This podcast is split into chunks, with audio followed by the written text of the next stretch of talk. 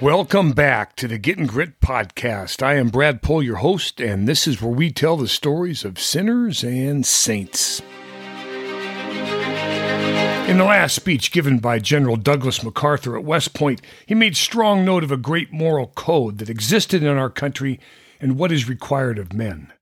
This code of conduct and chivalry of those who guard this beloved land and culture of ancient descent for all eyes and for all time.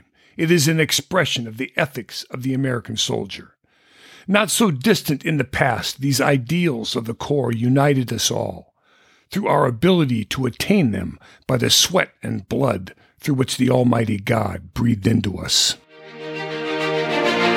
G.K. Chesterton spoke out when progressivism was in its infancy.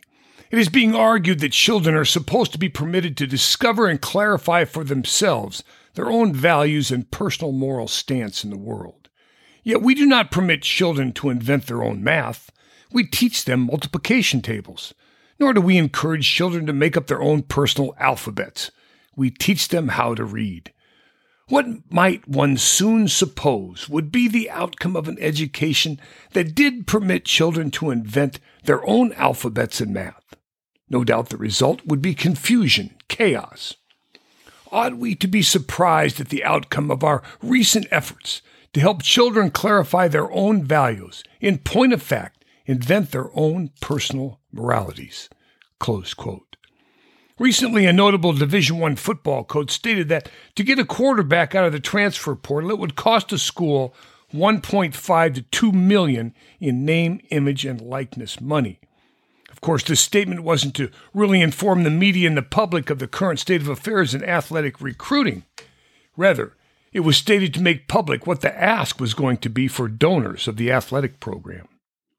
True story here. A young man on a campus visit to a mid-major Division 1 football program enters the office of the head coach for his personal visit along with his parents. The head coach begins telling the young man what his football program is all about, their culture, what they believe, their moral constructs, their virtues. The young man interrupts the head coach in mid-sentence and states, "What will my name, image and likeness money be here? I've been offered 1.5 million at three other schools. If you guys can't beat that, then this discussion is over. His parents just sit there and smile proudly at their son.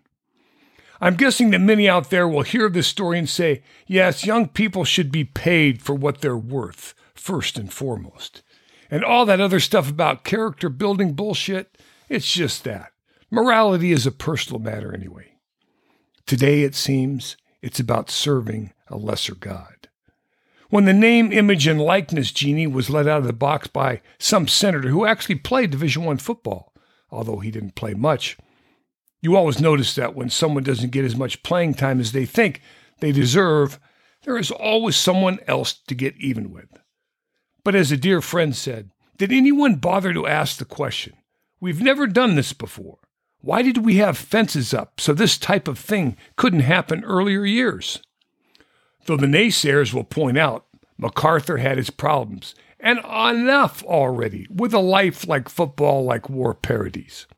However, as it has already been stated, today men have chosen to serve a lesser God. The fence which the infamous senator burnt down was a blockade around the great virtues, as the general points out duty, honor, country. Those three hallowed words reverently dictate what you ought to be, what you can be, what you will be? Have they now been closed, silenced within the world? Has become just about the money? Are the virtues attained by young men only through their sweat and blood a thing of the past? We no longer hear the general's words aloud, only the faint whispers that echo from those whom we do not know the dignity of their birth, but we know the glory of their death.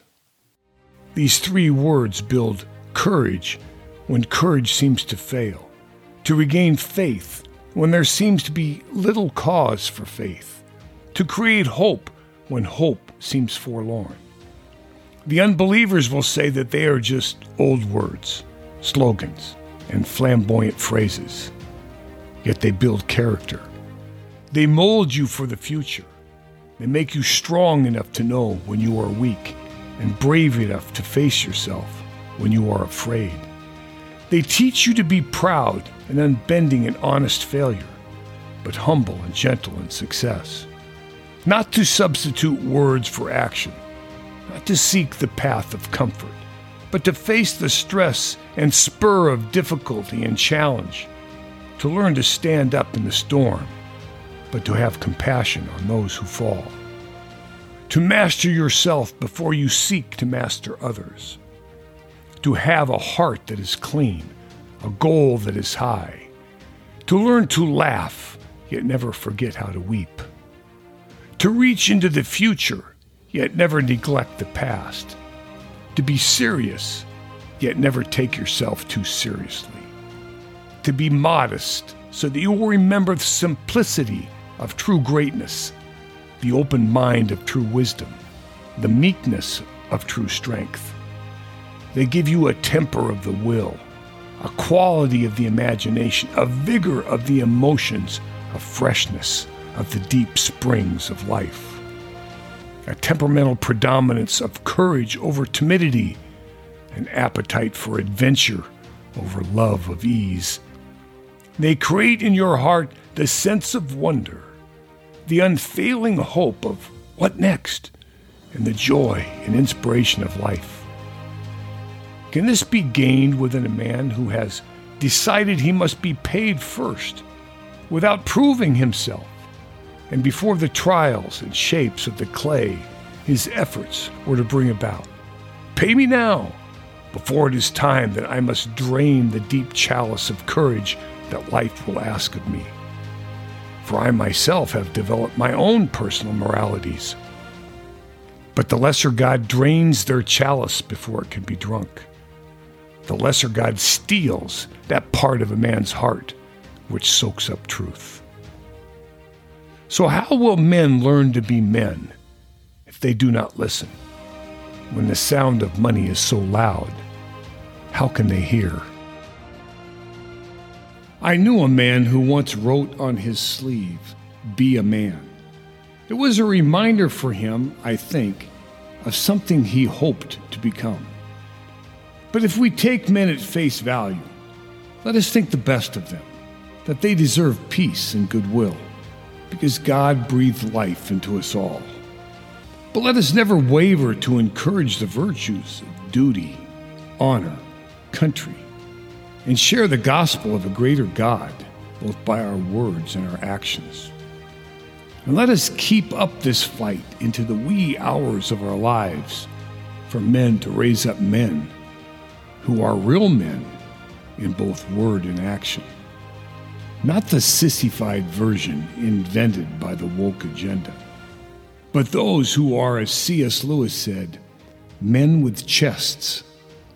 Yes, men who would be worthy even for the Corps.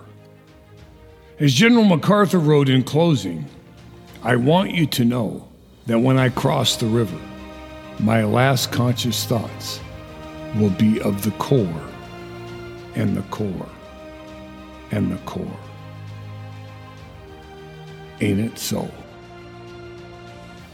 This is Getting Grit signing off. Blessings to you all. Merry Christmas. Dominus Vobiscum.